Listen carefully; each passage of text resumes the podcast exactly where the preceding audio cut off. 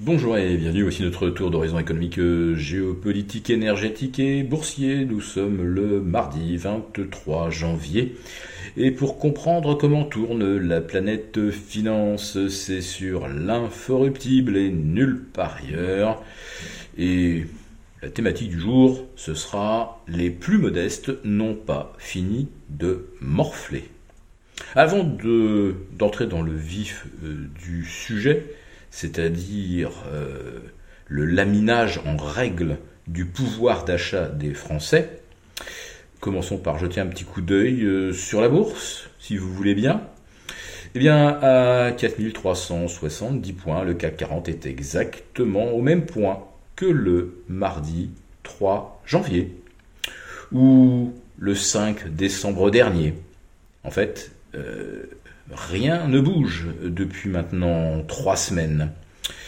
Et la camisole algorithmique, pour l'instant, ne craque pas. En revanche, à Wall Street, les semi-conducteurs continuent de, grimper et de tirer les indices US vers le firmament, avec une ouverture en légère hausse du S&P 500 qui pourrait inscrire une troisième clôture euh, record consécutive.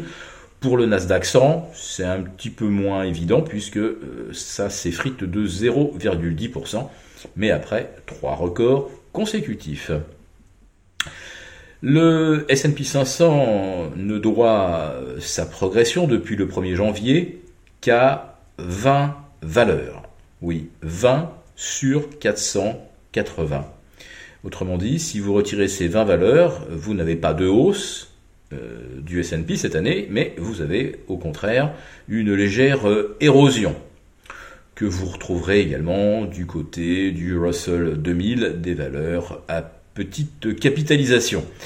Russell 2000 qui affiche d'ailleurs son retard de performance le plus important des 50 dernières années par rapport au S&P 500 euh, au-delà des 4850, tandis que le Russell 2000 a bien du mal à se maintenir au-dessus des 1900.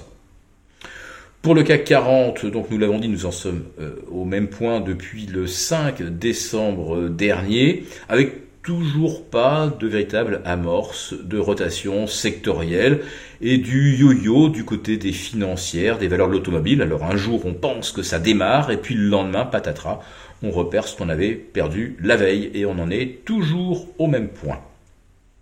En revanche, le pouvoir d'achat des Français, lui, eh bien, il va fondre de quelques pourcents dès le 1er, dès le 1er février, avec une hausse de 9,8% de la facture d'électricité. Ceci est donc dû à une hausse des taxes. Attention, ce n'est pas une hausse d'impôts, n'est-ce pas? Le gouvernement tient ses promesses ce qui porte à 44% la hausse de la facture d'électricité depuis deux ans.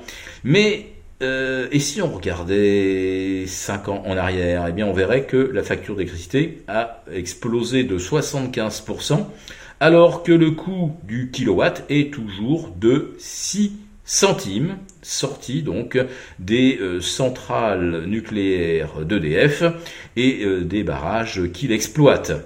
Oui, le mix énergétique n'a pas n'a pas bougé, même si on a rajouté quelques éoliennes et des panneaux photovoltaïques, puisqu'on a remis en marche des euh, réacteurs nucléaires et qu'on continue de produire donc du euh, courant à bas coût.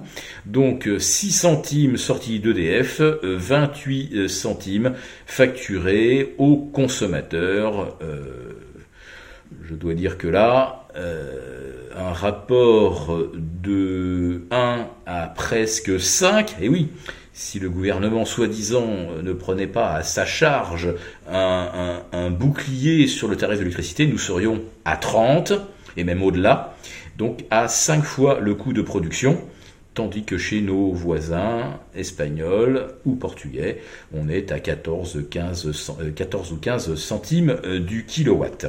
Donc ça c'est au 1er février. Mais le 1er avril, et là ça ne sera pas un poisson, la blague va être bien mauvaise, en effet, euh, le reste à charge pour les patients va tout simplement doubler sur les médicaments, les actes paramédicaux, le transport, euh, le transport en ambulance, les consultations, les examens, et bien sûr, donc, je le, redis parce que ça c'est important, ce sont les médicaments, le reste à charge va doubler, tout simplement parce que le gouvernement s'est aperçu que si on avait des pénuries, eh bien c'est qu'on ne payait pas les médicaments assez chers. Alors je ne sais pas, euh, peut-être que l'euro euh, français ne vaut pas un euro italien ou espagnol, parce que dans ces pays-là, on achète les, médicaments à peu près au même prix et on en a dans toutes les pharmacies, alors qu'en France, eh bien, il manque euh, actuellement 10% des références du Vidal. Donc la France souffre d'une pénurie de médicaments qui serait donc liée au fait qu'on ne paye pas assez cher. Euh, il y a plein de choses en France qu'on ne doit pas payer assez cher parce que euh, l'éducation ça ne fonctionne plus, euh, la santé ça ne fonctionne plus, les urgences ça ne fonctionne plus, la justice ne fonctionne plus, les transports ne fonctionnent plus.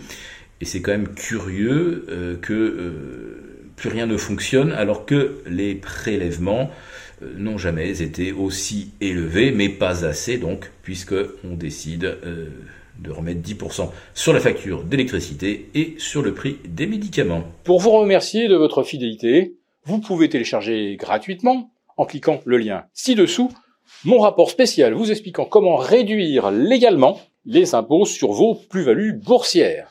Merci et à bientôt.